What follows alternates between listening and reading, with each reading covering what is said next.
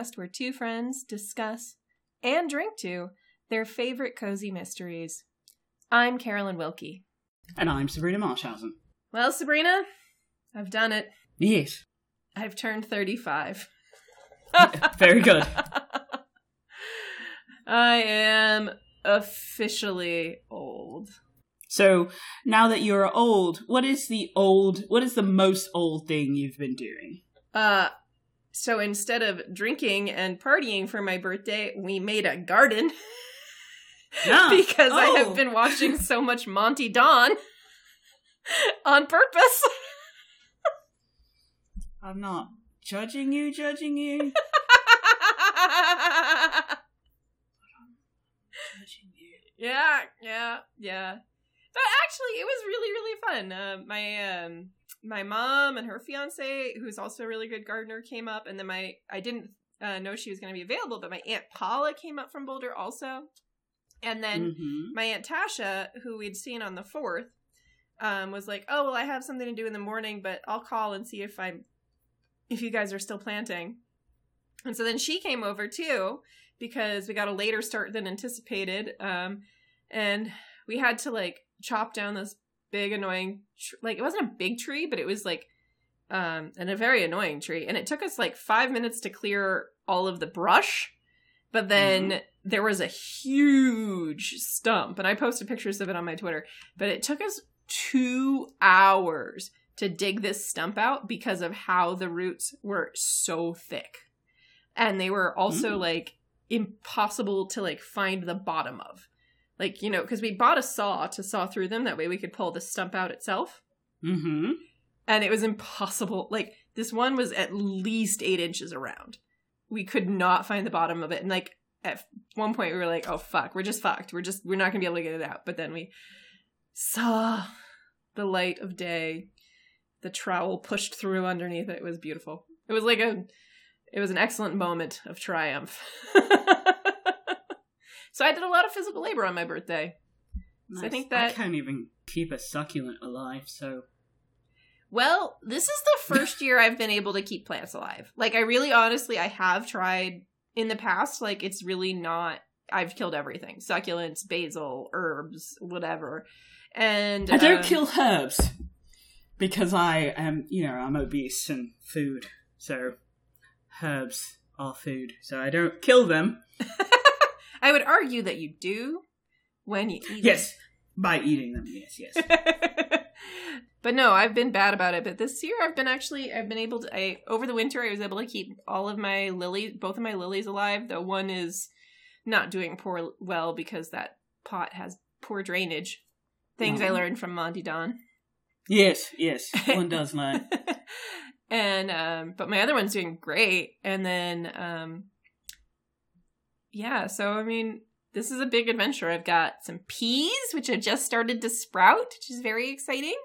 And I've got some a couple eggplants and a zucchini and then a bunch of flowers. And my hosta, my poor hosta is getting sunburned because the root system isn't big enough to draw up enough water to combat the little it honestly it's in a pretty shady spot like it doesn't get a lot of sun but it's not uh established enough to like combat the amount of sun it's getting so i had to build build i took a cardboard box and cut it up and so i made a little like hut for it to keep it shaded anyway my my little garden is get filling me with a lot of joy at the moment All right, all right, Miss Marple. I have told you, you want to be Lady Felicia. I want to be Miss Marple. That's very true. Um, you said eggplant and zucchini, two of my least favorite vegetables in the entire world, and in fact, probably the reason I'm going to starve to death in uh, North Macedonia is because they put it in every fucking dish. I looked up the top 10 national dishes of North Macedonia, and it has like aubergine and fucking zucchini in every single one, and I'm just like, fine, fine, I'll just not eat. It's good. They do have some other great stuff. Yeah, just go hard looks- on the hummus. You I hate hummus. You hate hummus? Oh man, girl. okay, I used to love it. I used to eat it all the time, and then I just ate too much of it, Yeah, and now I can't stand it. yeah, I feel that. I know how that It's- goes. You know, and so um, I'm just gonna starve. Aww. just gonna starve to death. It's fine. I need to lose the weight anyway. It's fine. That's not the way to do it. It's totally willing to do it. we don't. We don't advocate losing. No, we do weight. here at Wine and Murder Night. We do not approve of disordered eating. not approve. We don't advocate for it. we don't advocate for it. I'm just going to starve to death because I I literally gag if I put aubergine in my mouth, and I try every year to put to eat aubergine that's been doctored up in some way, and every year I want to kill myself. Not really, Yeah. but every year I just want to throw it back up on the person who fed it to me, which is usually my mother. Not even baba ganoush, where it's all pureed and you it doesn't have the same texture. No, it's the taste. It's the taste. Okay. Aubergine is very aubergine is very bitter to me. I'm a super oh, taster. okay, okay, So, okay. I'm a super taster, so aubergine is incredibly bitter to me. No matter what I you do. I love the bitter. Like I love bitter in everything. Like I love that super dark chocolate stuff. Oh man. I like bitter things. This is not good bitter. This is bitter that says, "Don't eat me, I'm poison." well, you know it is technically a nightshade. Yes. and my body is like, "Why are you putting this poison into my body? Thank you very much." Well, speaking of poison that we're putting into our bodies, what are you drinking tonight? I am drinking a New Zealand Sauvignon Blanc that I found at Costco. Nice. Costco actually has a fabulous variety of wines, and my vineyard has is owned by three generations of women. Oh, Women-owned vineyard. It's a Tea Point from Marlborough, New Zealand. It's a 2018 Sauvignon Blanc. nice. Um, I had to go get wine from my little corner store, which we have picked over pretty well for this podcast. So I made my choice based on I know I've never drank this before, rather than any other decision. Um, So I have a 2014 Mountain View Zinfandel um, from California. And, you know, it doesn't have, like, it, there's nothing about this wine bottle that would make me pick it up, other than the fact that I've never had it before. Yeah, mine is a rather like Costco wine labels are quite plain. Mm-hmm. they just tell you where it's from. It's Kirkland's signature. So what they do is they buy from various vineyards around the world and you know make it home brand. This was- Mm. Eight dollars. So Yeah, this is a little more expensive than I tend to go, but again, at the tiny corner store. yeah, The good wines are a little bit more expensive. I need to do more preparation next time. I'm going to Aldi tomorrow, so I'll probably pick up a wine. Good, good idea. All right. Well, are you ready to get right into it? I am. It's back on our bullshit of. it's it's the fucking BBC. So once again, we're back. on you know bullshit. everybody in this show. well, today we're watching Death in Paradise, Season 1, Episode 1, Arriving in Paradise. And to lead us off, we get a, like a nice couple of quick cutty together scenes, just a little bit of island life, some good, you know, calypso music in the background. French calypso music. So Yeah. And we get to see, for instance, like some people on the beach. We clearly on an island. We get to see some men outside playing basketball. Um an old man trying and then we go into like try go into the police station and we see an old man um making faces at a goat and one of the police officers is like okay that goat is clearly not yours. He's not coming to you. Go up, like So- he's unclaimed. we're going to what is it? Um, when uh civil forfeiture. So we're going to we're going to forfeit your right to this goat. My favorite. Well, then they, then they put the goat in lockup. Yeah, like, with the with Marlin, the the petty criminal who's always in fucking jail. no, Marlin got his own cell. The goat is on the other side. They both got their own cells. Nice.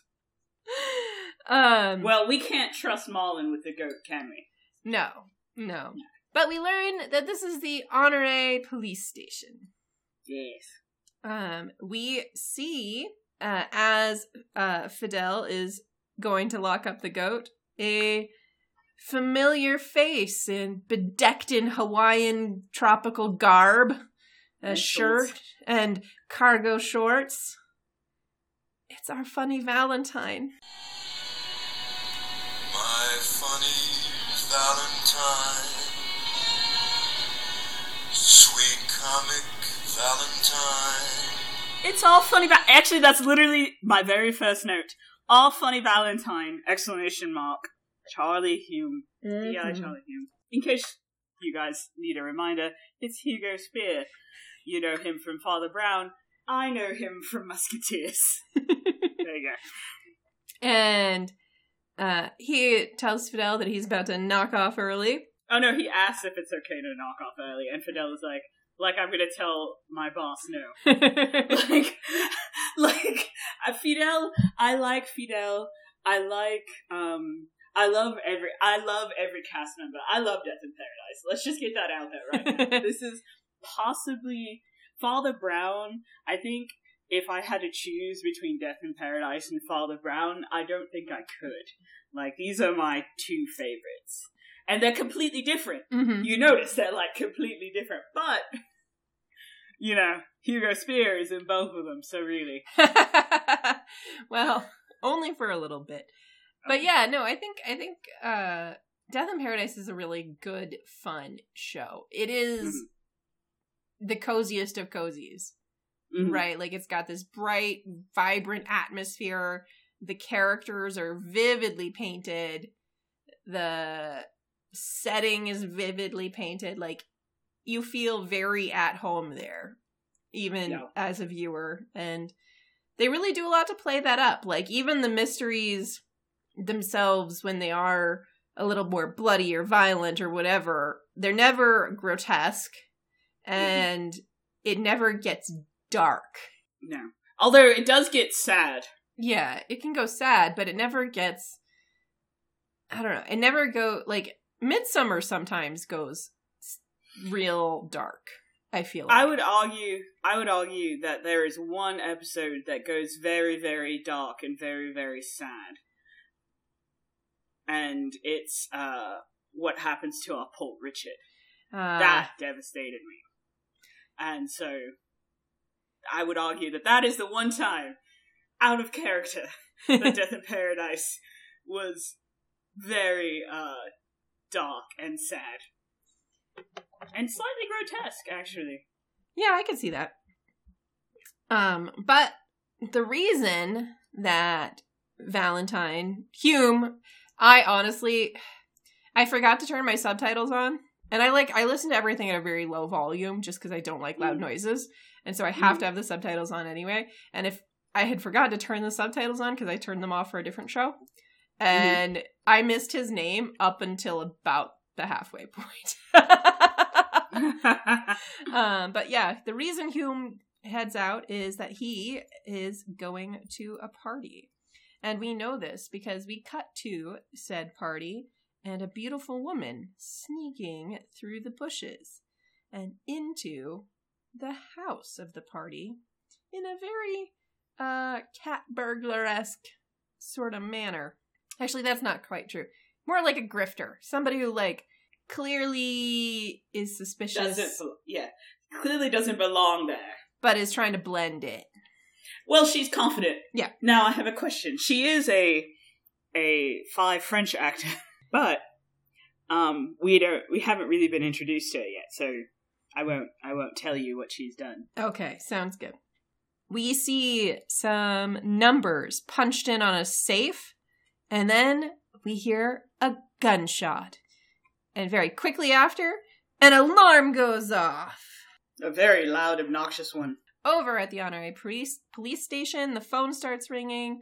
Dwayne's listening to, I think, a cricket match on the radio. He's listening. He's listening to the cricket. Uh, the Caribbean does cricket. Uh, India does cricket. Australia does cricket. Good job, England, beating Australia in the last Test match. I actually love cricket, and um, this is how this is how you know how British, uh, how inoculated I became. I love the cricket, and I was in, I was visiting a friend in Georgia, and she attended the University of Georgia, and I was visiting, and there were these really fit Australian guys playing cricket on the quad. And I was explaining to her how you play cricket, how, you know, how you score, what it's like. And one guy out in the uh, right field slowly turns to look at me and I'm like, "Oh, did I did I say a rule wrong?" And he goes, "No. It's just I don't hear birds talk about the cricket very much." And I was like, "Thank you. I will take you to bed." No, I didn't. I didn't. But uh, but it was obvious that actually he was kind of interested, and I should have done. But like, but like, I love the Oh. cricket, so to be young I actu- and know what we knew now. Everything I know about cricket, I learned from a Bollywood movie. well, you know, Indians are good at the cricket. Yeah, no, and it was it was a fun movie. It was like a um uh it was a version of that Shakespeare play where Viola dresses up like a man. Oh, as you like it. I think so. But yeah, no, I, I do love the cricket, and so Dwayne listening to cricket and then being really confused when people are like talking to him is is me. Like if I'm watching if I'm watching a tennis match, or if I am watching the cricket, or if I'm watching a football match, I you you can't interrupt me. I get really pissy. well, Dwayne was doing waving Lily off, uh, the Yeah. female officer, as she's like trying to get them to go out for this call, and so she's like, "Fine, I'll go to it myself." Um, and she gets to the uh panic room at the house, and she waves off the gathering crowd. They punch in the code for the panic room and the door swings open, and we see D.I. Hulme dead. Our funny Valentine is very funny indeed. I have a question. Go for it. like funny is slang for he's he's sort of funny, not like he's gay, but like dead. That's a slang too. Is it? Yes, funny is slang for dead. And I don't know, it's very old. It's like from the 1920s. It's not something people Oh. used to oh. say. But like, like, like, if you say he looks funny, that means he looks like death. Not he looks funny as in he looks creepy. Huh. So like, I bet you. funny- I bet you that's how it evolved. I'm sure. I'm sure it like it evolved in that way. Like it, funny became kind of queer, became kind of like feeling queer in England isn't feeling gay. It's I feel queer Yeah. is I feel sickly. Like so, but nobody says it like that anymore. But that used to be what you said. If Right. you're not feeling well, you feel queer. And so, like, funny and queer got this connotation of being like it's why queer used to be a pejorative hmm is because it did have that connotation of being sick, of being ill. So it's like, but funny meant the same way. Like we say, I feel kind of funny, like when you have a stomach ache. Right. It's the same thing. So our funny Valentine is funny. Oh. Ah, etymology. uh, today I learned on Wine, Wine and Murder Night. As one does.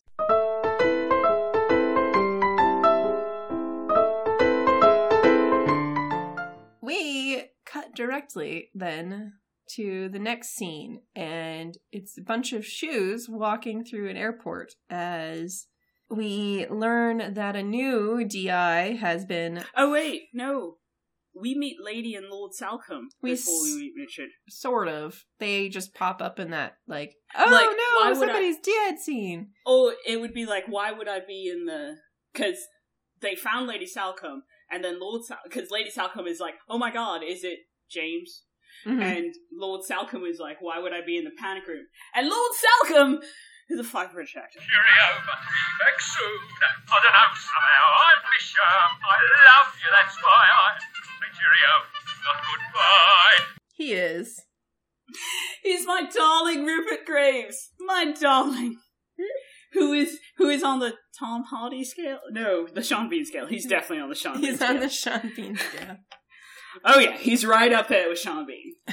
Um, You know what he's done. I don't think we have to go over it. But um there he goes. he knows what he's done. I know. I I adore Rupert Graves. As I said on Twitter, he's the only reason I was watching Sherlock. No, I was not watching Sherlock for Martin, whatever the fuck his name is, and Bendy Dick come on my baps, as he used to be called at school. Um, literally, I'm not joking. Uh, but uh, so no, I was watching for Rupert fucking Graves. So that.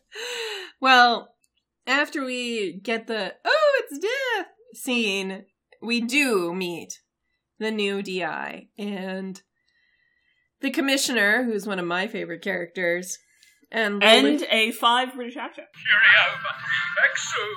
I don't know, somehow I miss you. I love you, that's why I say cheerio, not goodbye. he is. I didn't know mm-hmm. that. Yeah, That, that was Don- weird. I that was weird intonation. He, I, that what? Yeah. Sometimes it's gonna be a night, Sabrina. that's fine. He's uh, his name is Don Warrington, and he's that dude that you're like, it's that dude. Yeah. Uh, he played uh, he played the president of the United States in a Doctor Who episode, or the president of the galaxy or something, and he was in the Five. The Five is a very dark show. Um, it's about. I think he plays a detective inspector in that one as well, um, or something. Uh, Mhm. the five is about a five year old boy who goes missing like twenty for twenty years and then shows up twenty years later. But then another kid goes missing in that same way. It's a good show, but it's very depressing. It is not at all cozy. So, but he's been in a lot of things like that. He was in Law and Order UK and things like that. So, Mhm. so yeah, Don Warrington, I like him. Well, Lily is asking him like, why even do we have a new detective inspector? And he's like, well, they wanted a British cop for a British cop's murder, basically. Yeah, I mean, yes, and also, um, Honoré Saint-Marie is British technically because it came back in the seventies. When they Mhm. explained the history, it ended up being in British hands. Right. Which, like, Honoré Saint-Marie's story was the story of every Caribbean island, so I really like that they put that in. Like, Yeah. I like mean, for me, like that was very the fact that you call it Saint Martin or Saint Martin mhm. or Saint Martin if you're Dutch. I fucking the fucking Dutch and they're fucking stupid. Too many vowels language. Fuck them. like the funny thing is I speak Afrikaans enough that people think can since I'm dark they can okay, you're Afrikaans, that's fine.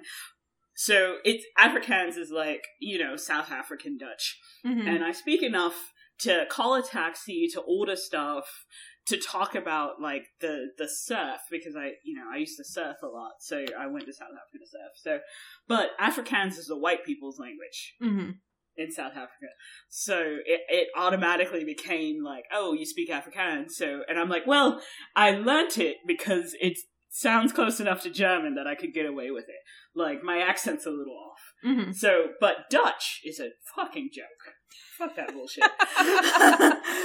like, like Dutch. Oh, I went back to Danish on Duolingo. I was just about to ask, is it more or less of a joke than Danish? um Danish can go jump in hellfire. I fucking hate it, and I'm good at it, but I can't do it. I can't. It sounds. I cringe every time I hear it, and I will tell it to a. Da- but even the Danish don't like the act. Like Marco Ilsø is an actor from the Vikings, and his English is re- rubbish.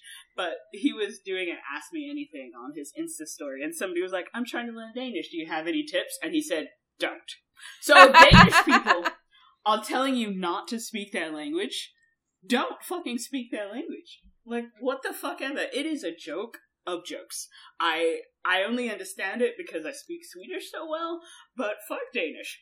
Fuck it in the ass. And the only reason I'm learning it is because it's easier than Icelandic. and they speak Danish in Iceland. And so, like, I'm like, okay, fine. I'll learn your stupid, ridiculous language. I'll speak it better than you because, for fuck's sake, what the fuck is your accent? It is disgusting. It instantly dries my pussy up. I'm just like, there are so many beautiful men in Denmark. And I'm just like, don't speak Danish to me. Speak anything else. And the English is bad too, so I'm like, let's just, you don't say anything. I will blow you, and we don't talk. How about that? Just keep your mouth busy elsewhere. Yeah. It's gonna be a, it's gonna, if you talk to me before, if you were trying to hit on me in Danish, mm, well, you're gonna have to get me back to wet because that's not happening. Oh my god. the anti foreplay. Oh my god. There are some beautiful men in Denmark. Friends. Oh, I know. I know. Beautiful men. And women. Beautiful men and women. But Jesus fucking Christ, that language is literally birth control.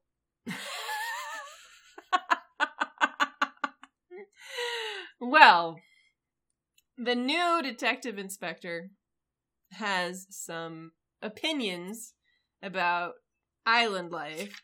Um, and He's so British. But here's the thing. I totally, for like half the show, I was agreeing with him. I was like, yeah. well, first and foremost, he has decided that he is going to wear a suit. Yeah, Um, yeah. Even if I if I went to a tropical island, I would be smart enough not to wear a suit. Yes. Uh, all, like in fact, half of my notes I call him new suits because there's um back at when I worked at in my call center job, um, Mm. we would you know we would generally promote from within, and so like when I was a manager and we got new coaches. Um, that you know, we'd get one or two every couple months, right? As people got promoted in and out. Mhm. And so, uh, one of the nicknames that stuck to the assistant manager who was assigned to me was New Boots. and so every time I kept thinking about this guy in his suits, I was like, it's New Suits. The two months that I worked in a call center were horrific. Oh, it was awful. It was the two awful. months that I worked in, my manager wore dad sneakers, and the laces were like tied real tight, and they had like huge bunny ears, and he wore his khakis, you know, to his navel, with a black belt and a shirt tucked in, and I was like, boy, howdy. like I had just come back from England, and I was like, what the fuck is like, this? I didn't realize these people actually existed. I thought it was Like, just I a thought- joke. It was like he- looked like a stereotypical middle manager, Mm. like a plaid short sleeve shirt tucked into khakis with a black belt and white sneakers, Mhm. white dad sneakers, and I was like, "What the fuck? What the fuck is this?" um well the other opinions he has is that he starts asking for like it and forensics and like all these resources and lily and dwayne and fidel just kind of all look at each other and they're like well we don't have that but here We are have a computer. Here's our Windows ninety five computer. and some pictures from the crime scene. and um, they have managed to identify all of the party guests except for one the beautiful woman. What a beautiful one. Yes. And uh, mean, so Lily takes uh, new suits by the hut, which happens to have been Charlie Hulme's old place. Okay, so I wouldn't want to live on a tropical island. I, I there was an opportunity for me to go to Vanuatu for the Peace Corps, and I was slightly tempted because my mother and I are obsessed with Vanuatu. Like literally, we. So my mother used to have a Nintendo Wii, and on it was like a a globe weather forecasting, and she would go to all the countries, and one of the countries listed was Vanuatu. nice. It takes so here's how you here's how you get to Vanuatu. You fly to Tahiti, Uh-huh. and once a week you take a flight to some other Fijian island, and then from that Fijian island you fly to Vanuatu, and you can only fly out of Vanuatu once a week, once a week. And there are two hotels on Vanuatu. And it's slowly sinking because of climate change. It's slowly being um, Dude, okay. So I'm glad you didn't go because I was just watching. I just so yesterday I, I actually ended up being like staying home sick from work because issues, and Well, guys, it's not her gallbladder. it's not my gallbladder. Good news, bad news. Probably Yeah, will need so surgery, it- but we don't know what it is. I don't know. I might have to donate a kidney. I don't think it's my kidneys. My pee is fine. uh. But uh, I so I've had a really hard like my notes this week are really bad because I have a really hard time concentrating right now. which I'm- is which is unusual. I don't correct her because I'm better than her or something. I'm like, ha, ha, ha. I watch this more closely. She just takes better notes than me, and I was like, wait. well, uh, so yeah, and like with this is a really jumpy episode, so taking notes was hard anyway. But anyway, so I was ended up well, binging yesterday all of season five, not all of it, but most of season five of Madam Secretary. And spoilers, which I know you'll never watch it, so I'm not that worried about it. Oh, the problem I have with Madam Secretary is the American exceptionalism. Yes, there's a lot of that. And it, It bothers it bothers my soul. yeah, like- the first couple episodes were really bad about it, but then it got a lot better towards the end of the season. I think they I think there was an abrupt change in tone like in the writers room or something like that because Mm-hmm. the last couple episodes are all about climate change and how America needs to make reparations for climate change. I mean, I'm. But- I think I'm in season four. I'm not even. I've watched a lot of it. It's just no, no, that- no, I meant in season 5 specifically. Oh yeah. So like, Um so I think it was just that. So it's not that I don't like it. It's just that every once in a while I'm just like. Yeah, yeah. Well, so uh again, the last half of season 5 is all about climate change, right? Mhm. And in fact, like the major fictional disaster is that Nauru sinks into the ocean because of a couple tropical storms hitting over and over. Yeah. Climate change caused sto- sto- storms, right? Yeah. Anyway, glad you didn't go to Vanuatu. Well, so now that's on the question is, are you going to come visit me in North Macedonia? It is right next door to Greece. I would fucking you girl, you know I love to travel. I would right. absolutely go to tr- Greece and Macedonia. I've never been. I want to go to every place I've never been. All right, so you're going to come and we're going to go to Greece. Yes, yes, We'll make that. We'll make it a plan. Now that it's been recorded, we have to do it because then it'll be really disappointing. exactly. All right, well, we're gonna move on. So, um, oh, I absolutely adore Lily. I know. Obviously, I've seen this episode like Yeah. four times now, so obviously I know. But like, I really liked her too. Yeah, she's good I actress. feel like if I can not spoiler, I feel like they brought her on planning to make her the DS for the whole thing. yeah, and then like I don't know, if something happened, like backstage if there was drama or something. or her she had another job and couldn't do the she had shootings. another Get her, or maybe she didn't pull well because this was clearly a pilot episode. I mean, it feels like a pilot episode. Yeah, of course it's a pilot episode because it's actually called Death in Paradise. Yeah. So in, Like- on Netflix, it was called Death in Paradise, and then when I looked it up on IMDb, it was called Arrival in Paradise, and I thought I just must have written it down wrong. No, so um, the pilot episode just got another title later Oh, after they picked it up. So the BBC doesn't like to just call their things pilot. Hey, So psych. once it you know you could do that, once- right? once it gets picked up, they go back and change the title. Ah. I love the beep. Yeah. So I liked Lily as a DS, but obviously something didn't. Something happened where they. That's what I feel like happened, and I. That's my theory Mhm. that they had to change because everything was set up for Hulme to be not just a victim, but the actual perpetrator of all the shit that happened later. I feel like they kind of shoehorned this in because they needed an explanation. I don't know about that, but I definitely no, feel I'll like explain. I'll Okay, we'll explain get there, how we'll get it, there. how it didn't have to be Lily. I Okay. explain. Uh, well, they um. Well, Lily and New Suit end up taking off for the house where the murder happened, so that he can go interview um a couple of the people involved. So first and foremost, he interviews Lawrence, who's kind of the The butler. but yes, I was like trying to think of the male version of housekeeper. The butler. the butler. Um, and I actually Mhm. would. I have. I have been around housekeepers my entire life, but like I, the only reason I want to be a dude is to have a butler like Jeeves and Wooster. you want a, like- a man, a valet. Yeah, I want a valet. You I want don't like a want, traditional valet. I don't want a ladies. I mean, I guess I could just get a ladies maid. It doesn't. You could, you know what? If you got a if you got a valet, but it was a woman, then she'd get to wear hot suits. I suppose, but I'm not. I'm see. I'm not lesbian enough. I'm squarely bisexual. So You don't need like, to. You don't need to wear the hot suits. She can wear the hot suits. I guess, and like attract women to me. I don't know. I really don't know. Like, I'm not. I mean, I have enough. seen no issues with this plan. True. I guess that she could just sleep with all the women she attracts. I'm because I'm like, and possibly some dudes. She can she sleep with whoever she wants, as long as she wears the hot suits, right? Like, so apparently, I need a like pansexual ladies maid.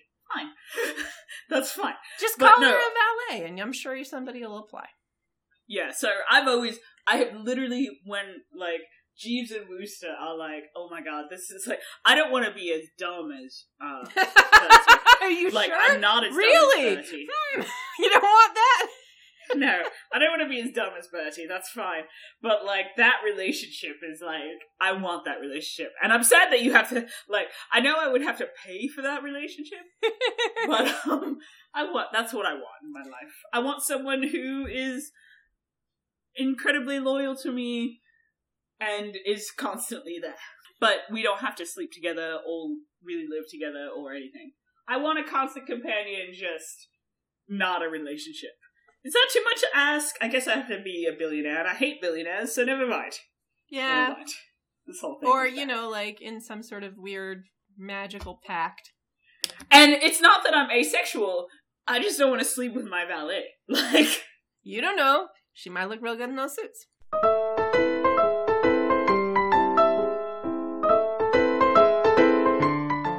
Well, we also learn that uh, that they found Hulme with a book, which is just tours of Europe, yes. and a broken vase in the room, and he was shot by a twenty-two, kind of up through the throat and through the skull, but like at an upward angle.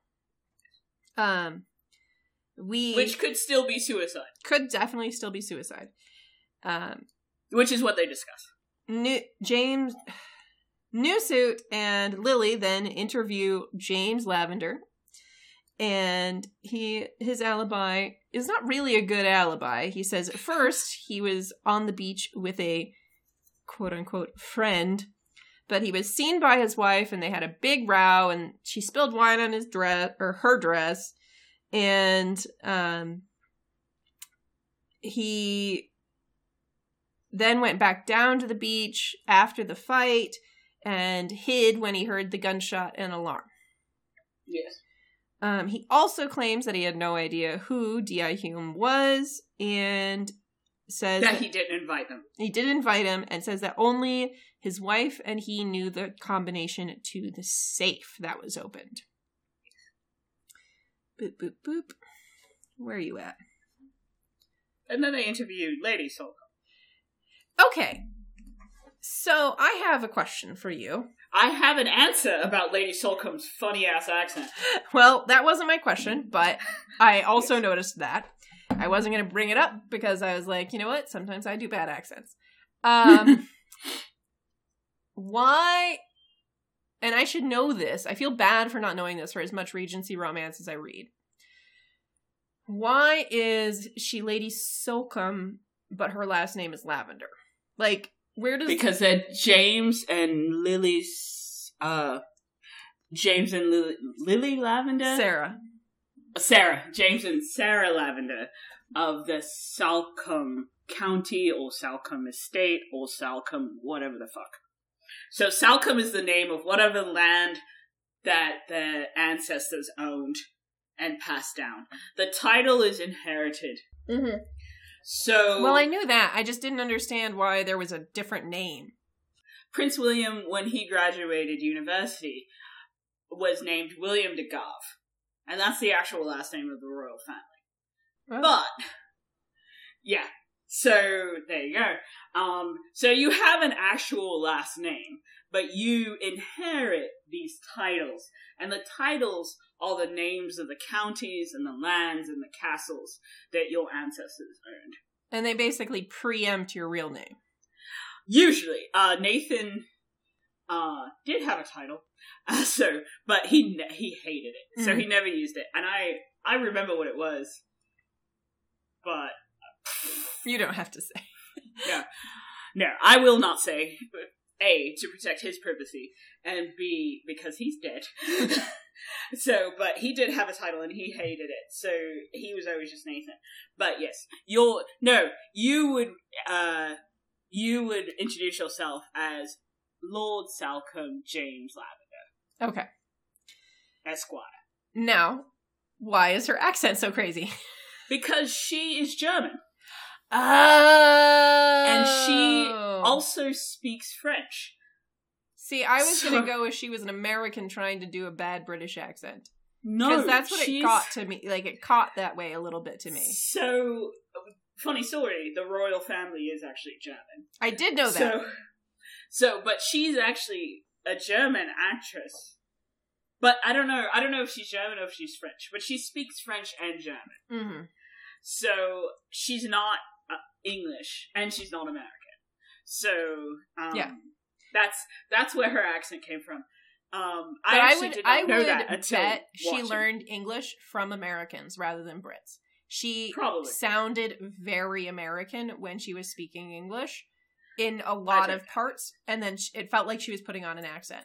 I would So- almost guarantee she went to university in like America. So here's the generational gap between my mother learning German, oh, my mother learning English in Germany, and me learning English in Germany. hmm The people that taught my mother German were British. Oh, English, I'm sorry.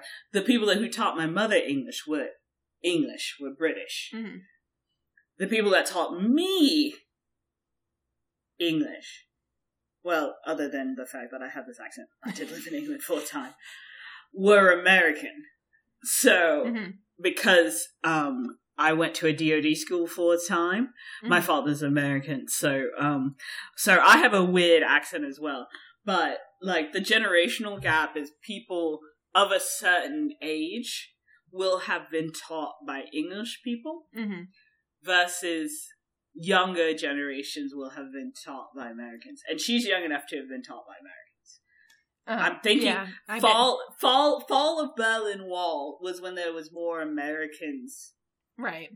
teaching English than British people teaching English in Germany. Like in China, it's half and half. Like obviously you have Hong Kong who used to belong to Great Britain until 97. You know, but it's really odd. Um, Chinese people will ask for American accents to come and be teachers in China. So it's really interesting. It's really interesting what has happened to the British accent. And nothing bad has happened to the British accent. They're just losing, losing colonial power, which is only good. Uh-huh. So it's one of those, it's just one of those Well, interesting things. British accents still have that societal cachet, so they're fine. I hate the societal. I know I talked about this in the last episode. I hate it. I. Like, uh, literally, when I was interviewing for the Peace Corps, I was like, I'm worried, you know, people won't believe I'm American. I am. Uh-huh. Uh, and she goes, actually, you'll fit in better because people will just think you're an English expat. And I'm like, for fuck's sake. That's not what I meant. Not what I meant. this whole Death in Paradise is like all of these like Dwayne, Fidel, Dwayne, Fidel, and Lily. Lily has a more French accent. Yeah. But Dwayne and Fidel have an island accent, which is patois, which is, you know, what a British person would say is a corruption of English, and I would say it's just language is illogical, and the only reason we use language in all region, in all societies, is to get explanations done. And the reason patois and dialects occur is because you don't need the language of your colonizers. You need language to explain what's happening in your daily life. Language is meant to evolve, and English, like language, is one of the best at it. It really is very good.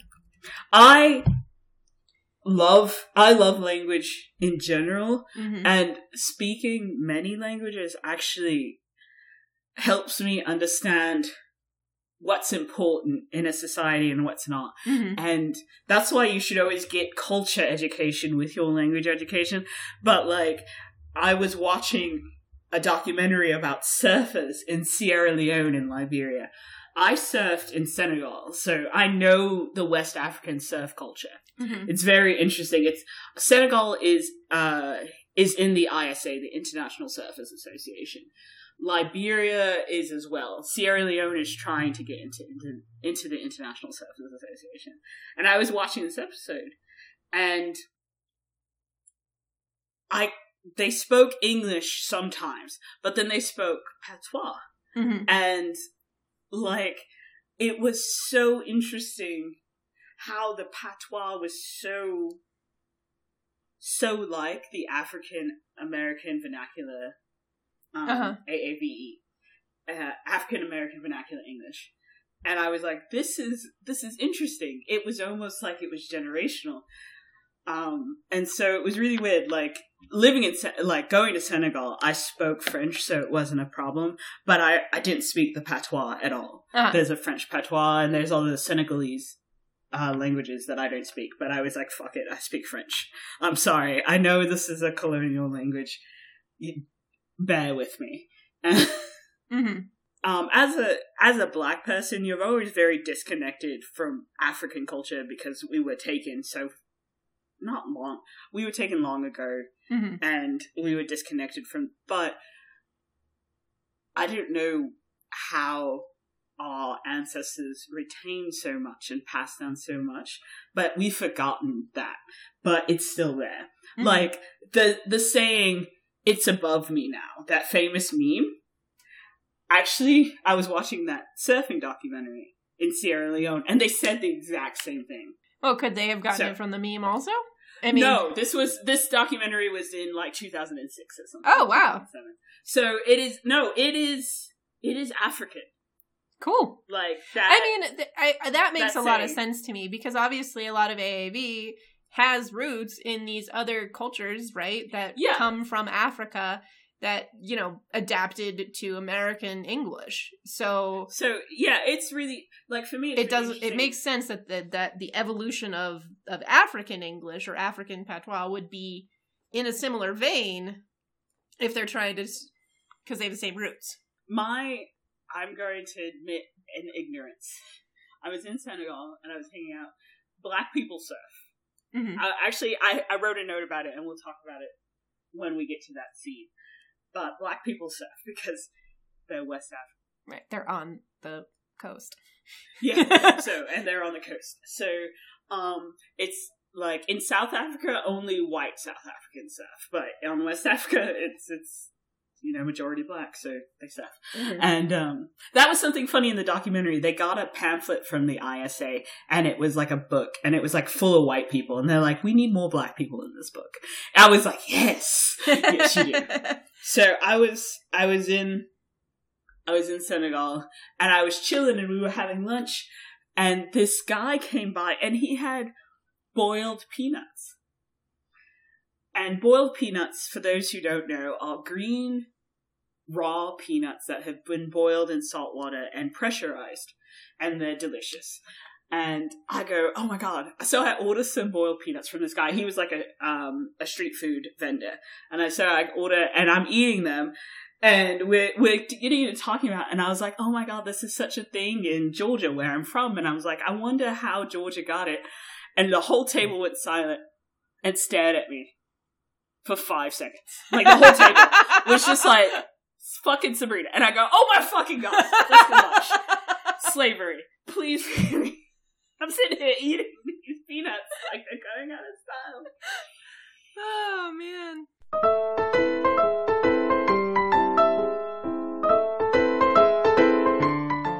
One thing that happens after they do these interviews is that Detective Inspector Poole, new suits, decides that he wants to examine the body and all of that stuff, and Lily has to explain to him that they are a very small island and that the body and Oh, the she goes, evidence. They're in Guadeloupe. And he goes, Well, we can have lunch before we go. And she goes, It's a completely separate island.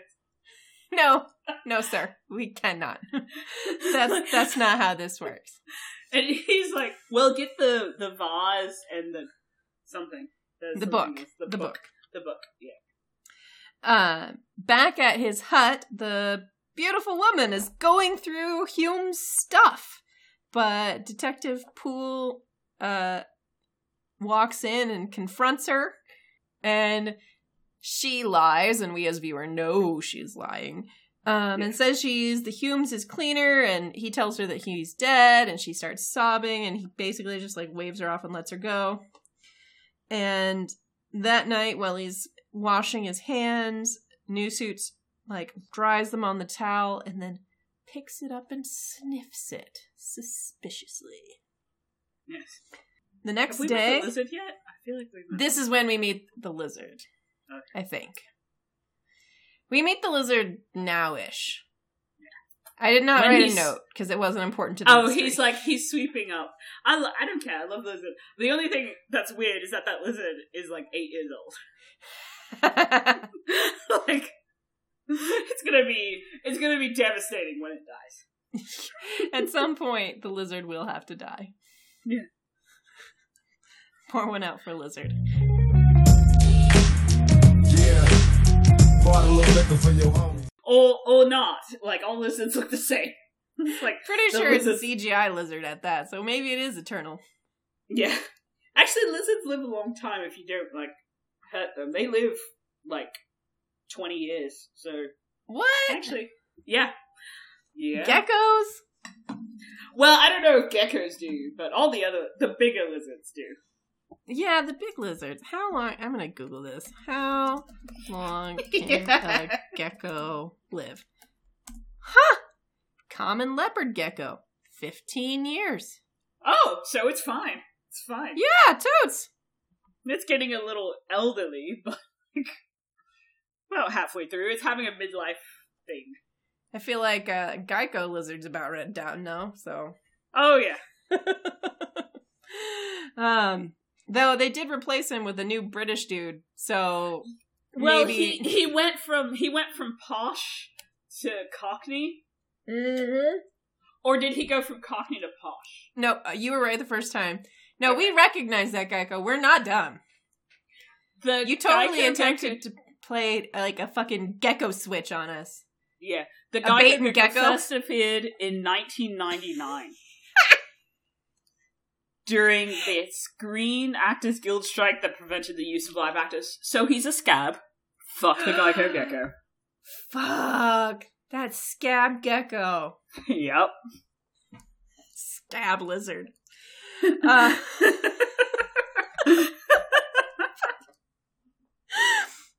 uh, well, the next day at the police station, the book and the vase arrive, and um, and New Suits asks if they can find a 22, and Dwayne's like, well, I can, but don't ask me how.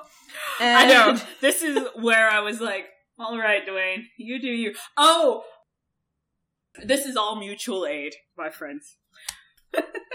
mutual aid is uh, anarchist communist idea. In recognizing a communist, physical appearance counts for nothing. that you help people in need. Oh shit. Mhm. But um so today my mother is house sitting for a neighbor down the street. Mhm. So she's like feeding her his dogs and like making sure that nobody's breaking into the house and collecting his mail and stuff. And a woman drives up to her house today and it was like her neighbor, who I'm going to call Jared. His name is not Jared. Jared asked if you could put something in your my mother has this huge like walk-in freezer Mhm. and could you put something in your freezer? And she goes, yeah, sure. And my and this woman, who my mother does not know, just knows that she knows Jared. Hands her a box of Jimmy Dean turkey sausage. Um, eight in the package, eight in the box. So 64 patties. Okay. She hands her a box that needs to be put in the freezer. And then she pulls out another box and she's like, You look like you like turkey sausage. And my mother goes, and well, my there's a goes, backhanded compliment if I've ever heard of one. No, and because my mother is whiter than whiter than she is. She got very we we both got very sunburned at the lake a couple days ago. But um so she hands her another box. This woman she tells her story that she's a truck driver, blah blah blah and that, you know, stuff falls off the back And of it the truck. fell off the back of the. Yeah, yeah, quote unquote. So so Jared does this for my mom a lot. He'll bring her stuff all the time. That's like you know off the back of the truck, whatever, whatever.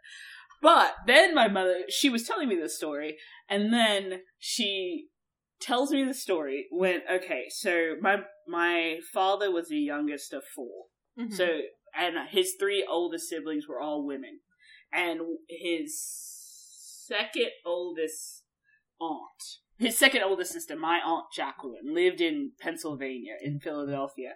She married a man named George. I don't mind telling you their names because they're both no longer with us. Um, I would just like So to Joel- note that my boss called Pennsylvania the Midwest today, and I about flipped out on it.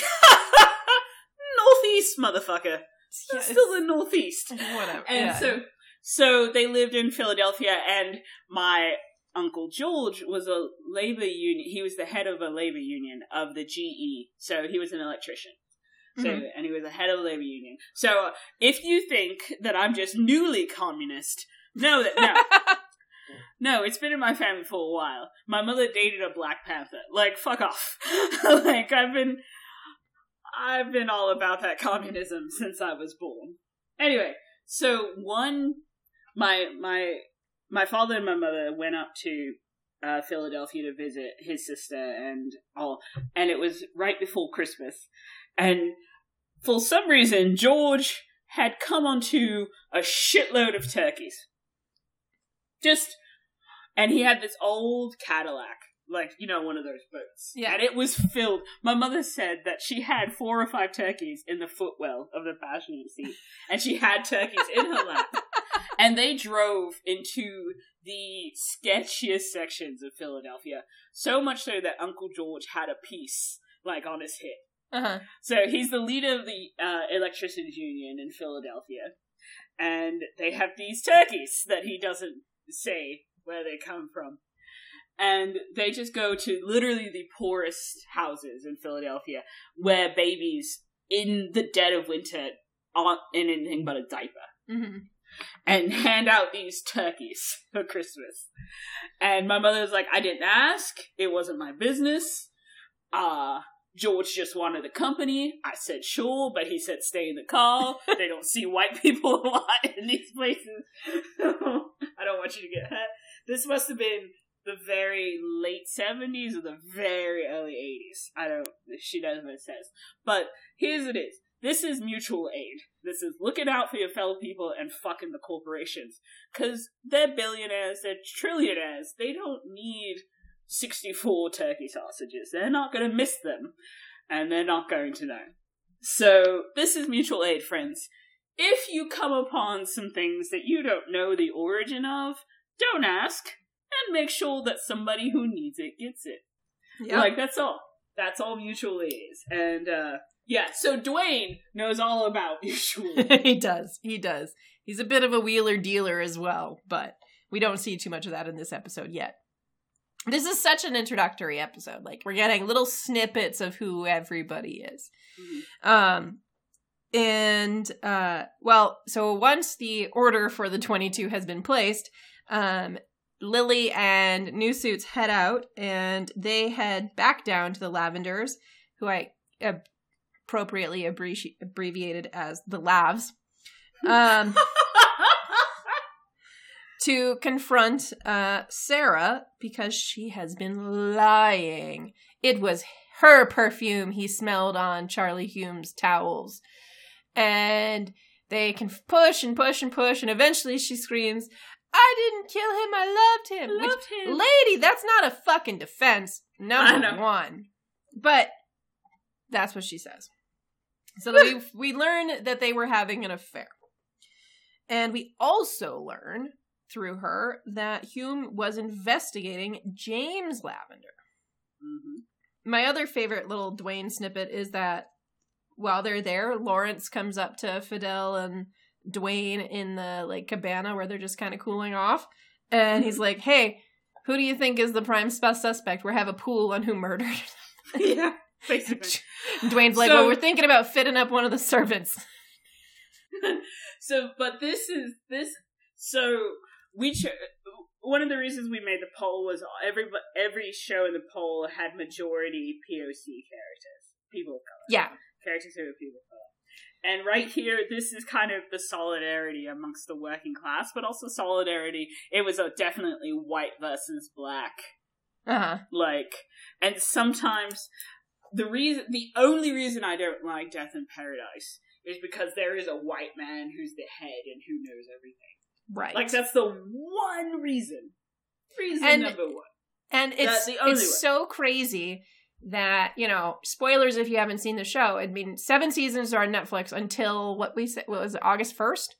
Mhm. Um, seven seasons are on Netflix right now, and they've gone through three DIs, and they've all been white British dudes. men yeah And so that's and it's that's- crazy because the show is still ongoing, and it's like, well, obvious. I mean, you you might have started. I, fuck, when is this one from? I've got IMDb up here.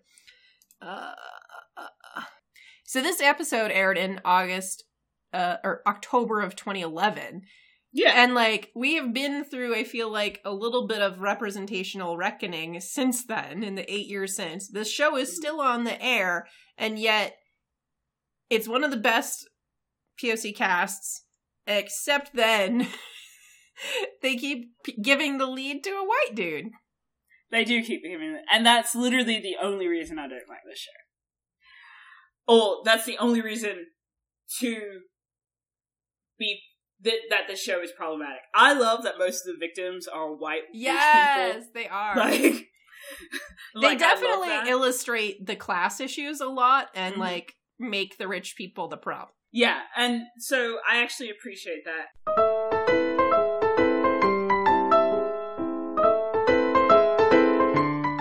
Well, to get back to this particular locked room mystery, D uh DI New Suits uses the 22 that Dwayne has brought to test the loudness of the shots.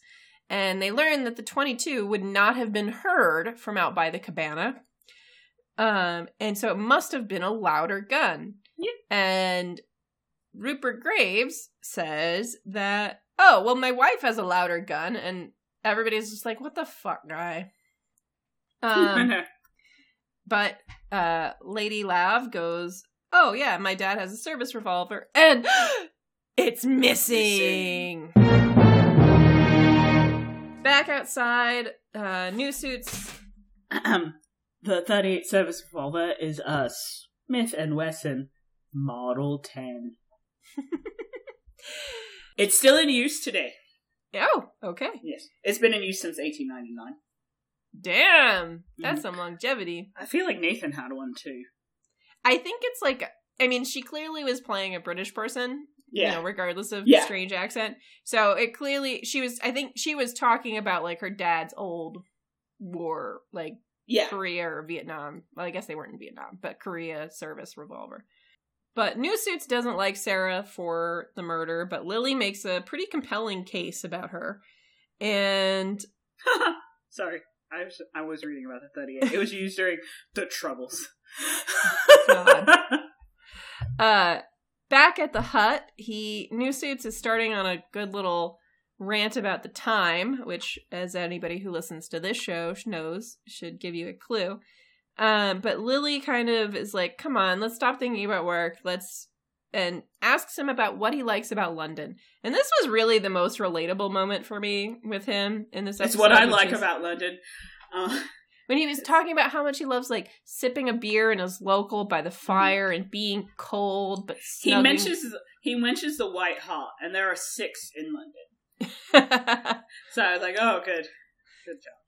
And then we kind of get like some awkward, like lovey dovey music with a really loud clarinet. Yeah. And yeah. Are you hitting on each other? With no. um, Although, you know, Lily was probably trying. yeah, and I think I think this was a really excellent red herring. I think. Yes. go, you know, get into it a little bit. But But also, if she had stayed DS, this would have been the beginning yeah. of the, you know, uh, what is that when you don't that that uh that's UST there, unresolved sexual tension. yes. So this would have been the start, and this is why I can explain why Lily didn't do it at the end and how she they could have written it in a different way. Say, Well, Same. that evening, uh, New Suits assembles the vase and studies the book. And the next morning, when he goes to shower, he finds a key hidden in the shower head. And we learn that it is a key to a safe deposit box. And he and Lily go open the safe deposit box at the bank, and they find cash and forged passports, as well as a picture of James Lav's boat. ooh, And Lily is like, it has to be human trafficking. mhm. Uh, meanwhile, Lily is off getting a warrant, so Dwayne gives New Suits a lift in his sidecar. which This I love. good. This was very good fun. And uh, finally, they head out to the. They get to the yacht, or they get to the dock, and then they go. Lily shows up with the warrant, and they search jail's boat to find evidence of people smuggling. But who should appear? But the mysterious and beautiful woman in a bikini. Ooh. Um, and then we get a really low speed water chase. So here's a really interesting thing. Both Dwayne, it's Dwayne, right, and Yes. Lily dive into the water to swim after this woman. Mm-hmm. And I wrote this note: Black folks not knowing how to swim is a purely American thing. Um, it's not purely American, but it is an American like it's it's because there Um, are definitely a lot of there are definitely I mean, people who don't know that like black folks Africans who on don't the coast, no, on yeah on the coast for sure. Yeah, like, but uh, like obviously in, in it- Central Africa and other Yeah. places that don't have a large body of water nearby, and in fact, even in places where it's a lot of like rivers, where like or crocodile infested places, Yeah. those obviously make a lot of sense. But Yeah. obviously, but the stereotype of Right. black people don't swim is kind of an American thing. Like even if you Mhm. live in the Central African Republic, you know people who swim. Yeah. You're like, okay. And the reason why black Americans don't usually know how to swim is because their generation it's generational. My father can can tread water because he had to for the military. Uh-huh. But he doesn't really like swimming. And but during he was born in 1955. Uh, Jim Crow was still going and on, segregated And- pools. and segregated pools.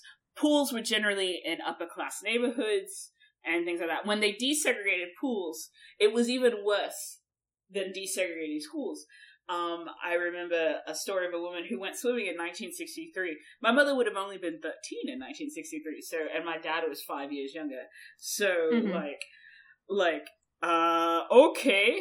So imagine an eight-year-old hearing the story of be, of having acid poured on you while you're swimming. This is what happened to this woman. So black people in America don't really have good, like. Also, our hair is really fucking expensive, and if you push us into the pool, we're going to kill you. Like, I have never considered that aspect, but yes, that is very true.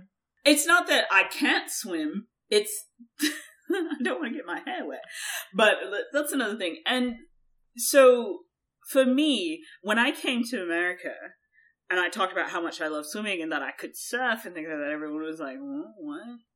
And I was like, "In a, in Germany, you can't go to kindergarten without proving that you can swim."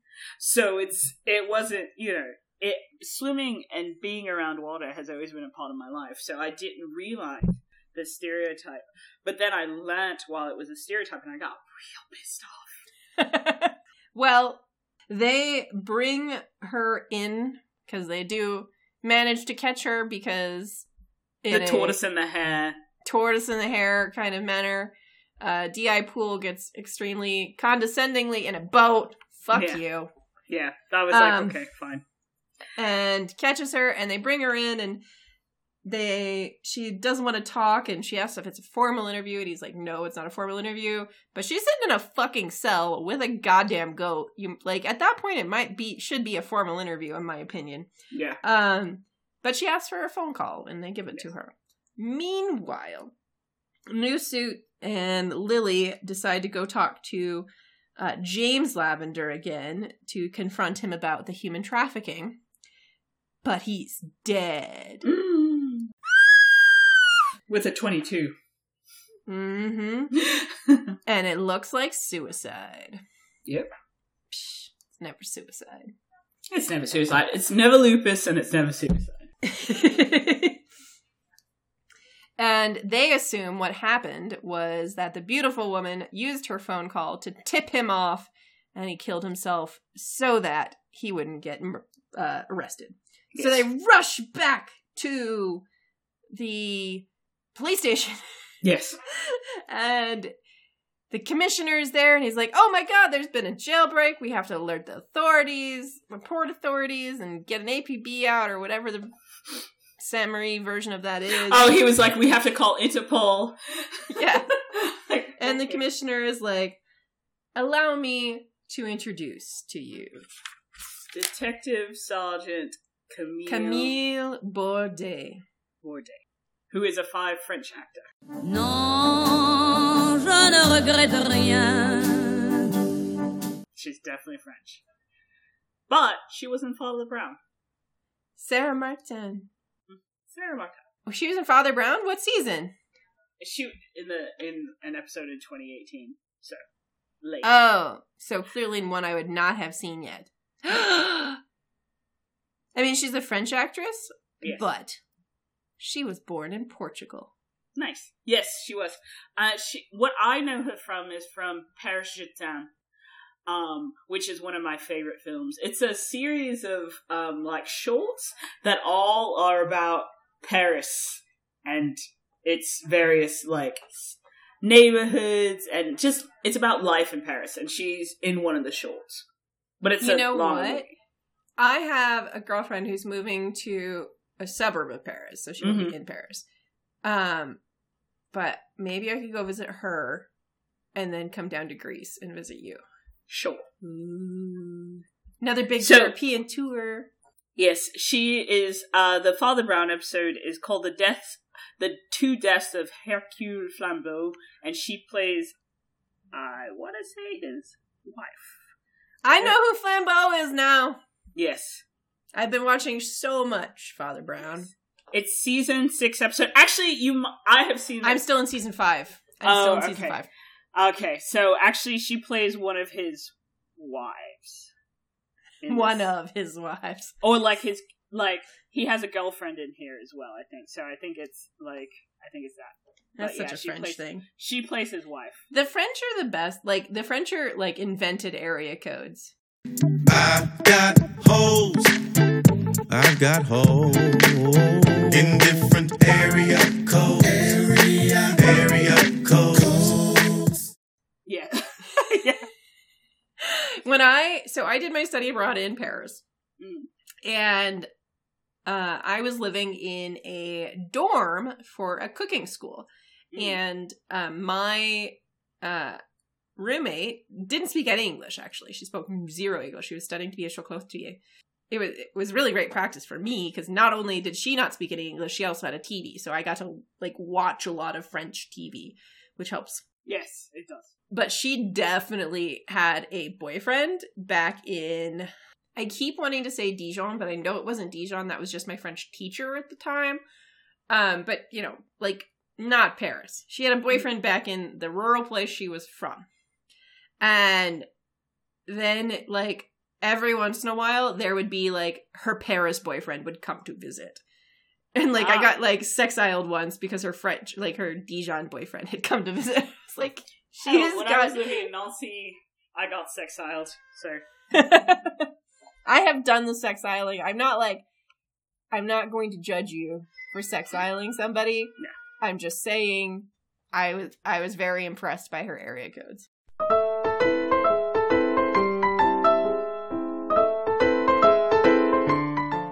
Well, the reason that DS Camille is there is because she has been working undercover for two years to try and uh, break James Lavender's human trafficking ring. And they believe there is a corrupt cop involved. Hmm. Well, they go back to Lavender's. With the completed vase, and while they're walking, he's talking about how he just wants to be cold. And I'm like, and I'm like, yes, Richard. this is. I, I was like, I am so Richard when it comes to the heat. I also am very this way. Um, I again very very identified with that aspect of him. was like, yes, Richard. Yeah. Not any of his other anal retentive en- tendencies, but that aspect. This is why I could live in Scotland, but not England. English people are strange. I have to say, They're so weird. They're so weird. Well, they have the completed vase, and we learn that the vase broke because it was shot. And they use his laser tape measure to find the bullet that was shot. And Dwayne shows up with a metal detector, and they find out it was not a 22, it was a 38 from the hmm. revolver. So while they're doing this, New Suits gets a call. His luggage never actually made it onto the plane. Ah, Mm. and he has his aha moment. I, I really actually very much appreciated that both Fidel and Dwayne thought he was having heat stroke during his aha moment. They were like, we need to get him out of his suit, basically. yeah, loosen your tie, sir. Loosen your tie. yeah. Um, but from there, we go into the deconstruction of the case. So, James discovered Charlie with the book because he is Charlie is the one who opened the safe. Mhm. But because he was bad at firearms, instead of shooting Charlie like he intended, he shot the vase, and Mhm. Charlie locked himself in the panic room. And this is where we learn it was Lily after all. Charlie was alive in the panic room the whole time until she showed up, opened the door, and shot him, which no one could have heard with the 22. Mhm. Lily is the one who planted the key in the shower, and she also killed James Lavender with that same 22 before she showed up at his boat with the warrant. Mhm. And uh, New Suits grabs James Lavender's phone and proves that he called Lily the night of Hulme's murder. With the I shot the sheriff ringtone. I didn't even recognize that. That's very good. No, I didn't recognize it. The Oh. subtitles told me. Oh, that's very good. Um, he also reveals that the travel guide that Hulme had was not the book that was originally clutched in his hand. It was swapped. Because everything about this crime is not what it has seemed. And the correct book was hidden in plain sight. he And I bet I could find it in one. and he asked Lily why he she did it, and turns out she'd been passed over promote for a promotion by a bunch of fucking white dudes, Yes. And she decided to take the money and run. Yeah. basically. Ja, I mean, human trafficking not. Can't Not really great. support that the same way I'd be like- like, all right, you deal in drugs, sure, whatever. Yeah. Human trafficking can't. mm, Yeah. can't really do This that. is yeah. This is why this is human tra. It had to be human trafficking because people feel types of ways about drug smuggling. Mhm. So like, but human trafficking is absolutely no. It's an absolute no. But uh, our button on the episode is back at the station. He, uh, New Suits is rolling up to say his goodbyes to everyone, and we learn that he's been permanently assigned to Saint-Marie, no. and that Camille is his new DS because his old one got arrested by him, and they can't work together. Oh no! Are they gonna fall in love? I don't know. I mean, definitely. Definitely.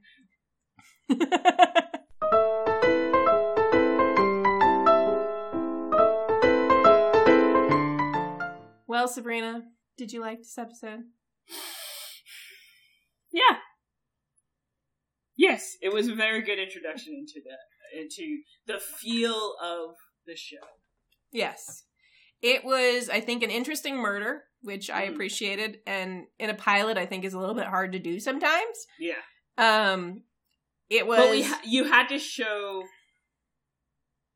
how all these DIs work because all these DIs get their aha moments from something that's completely like immaterial to what's what the case is case is about. right. Richard's aha moment was, "Huh, the luggage never showed up."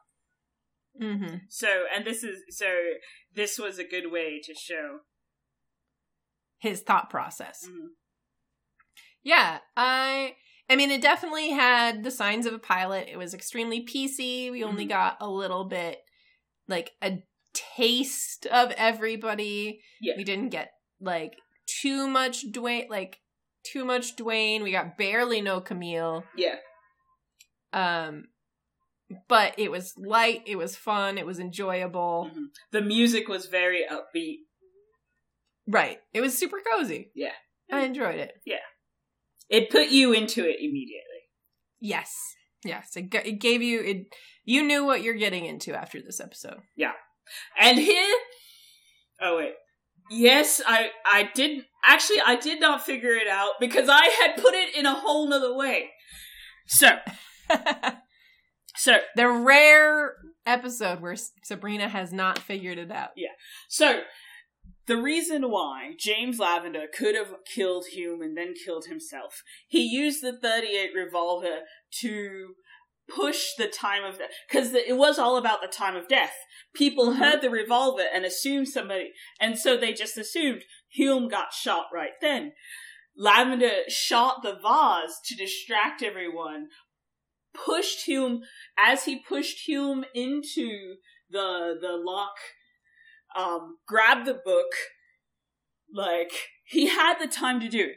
So he used Hulme's twenty two revolver to shoot him because he had. See, I was on the same track for a while, so, And I couldn't. Rem- so and then he's like, "Oh shit!" He has the he has the human trafficking books. I mean, he shuts it, goes down, pretends to be, you know, all. And so this is why I thought Camilla was kind of shoved in because James could have done it.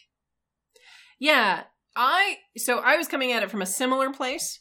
Um, I had assumed that he shot the dude, threw him into the panic room, and then went downstairs and fired upward Ah, at the vase and shattered the vase then. ah. So like he was dead before the panic room door was shut. Yes, I see. I just we just went about it like we just I just he shot the vase to distract everyone and then shot him later. The the Yeah. 38 was to distract from the time. I think So- this is only my second time watching this episode. Um, I think I've only seen the series once through, but I, I did remember that Lily was the one who did it in the end. So I can't tell you whether or not I figured it out the first time, but I'm going to bet no, because I also I bit hard on them. Like, oh fuck, they're going to shoehorn a romance in between Lily and Yeah. and and new suits. Yeah. Did you like your wine? Yes. It smelled sweet. When I opened it, I was like, holy shit, this smells sweet. But it wasn't. It was very smooth and very um light and very mm-hmm. it was a very white one. Like like it so it was it was sharp and light and but it smelled very peachy and very sweet. And they did say it had very heavy fruity peachy hints. And but I thought that would go through the, the taste, but it tasted like a Sauvignon Blanc. So that was good. Great. That's always nice. This wine smells like alcohol, but tastes very good. good. Um, I think it, this is one that I definitely uh, I opened it, bef- like um, at least I think fifteen minutes or so before we started recording, and then Sabrina, spoiler, we got recording a little bit late because Sabrina had a phone call from her mom who was asking her about advice to play Animal Crossing Pocket Camp. Yep. Which Sabrina's mom and I are good friends on Animal Crossing Pocket, Pocket Camp. So, like, that's not a judgment, but she did call for advice on Animal Crossing Pocket Camp. And she called her daughter, but yeah, who so, also I plays it- Animal Crossing. Pocket Camp. Yeah, we we totally do. We hit us up for our friend codes. Yes. In case you're uh, trying to get the Hello Kitty shit. I know, right? um, but this is probably a topic for another episode. But goddamn, Animal Crossing Pocket Camp is such a capitalistic Yeah. paradise. It's actually Anyway. so the game me itself is a capitalist, it. but the the the idea is actually quite anarchist. It's all about mutual aid. You'll give Okay. yeah. So the That's fair. the That's true. universe of Animal Crossing is anarchist. The game is a capitalist hellscape.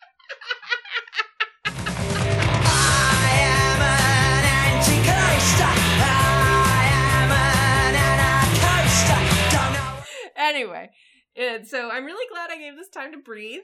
Mhm. um because it's quite tasty and i'm not so we don't know what's wrong with me but it's not my gallbladder and it's clearly not like the shit that i've been on my diet for except it is a little bit like i can tell like when i eat certain things it's bad but like also it's not alcohol so i've just been drinking so do Whatever. you have like Crohn's?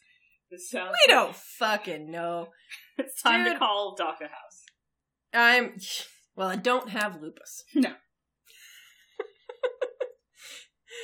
As usual, you can find me on Twitter at Classlicity. And you can find me at SDM Rights. My blog is being reworked to be my Peace Corps blog, so if you visit my blog and there's nothing there, don't be scared. I'm just reworking it. And you can find our official Twitter at Wine Murder Night. Um, again, we probably won't be doing another. This might be our last series that we watch for a time, but we are fingers crossed going to get some special episodes in here and there. So you may have some polls or some uh, one-off episodes to look out for. Yes. And we always appreciate everybody who uh, rates and reviews the podcast. We are on iTunes slash Apple Podcasts, whatever it's called these days, on all of the major ones, Spotify, all of that. If you send us a good review, we will absolutely give you a shout out on the podcast. Yes. And we need to say what, Sabrina? Spasiba. Spasiba to Anton Koryakov, who wrote and performed The Simple Life off the album Restart. Uh, that is our theme song, and we love it very much. We use it in. Uh, fuck, I'm drunk. We use it in Attribution License 3.0.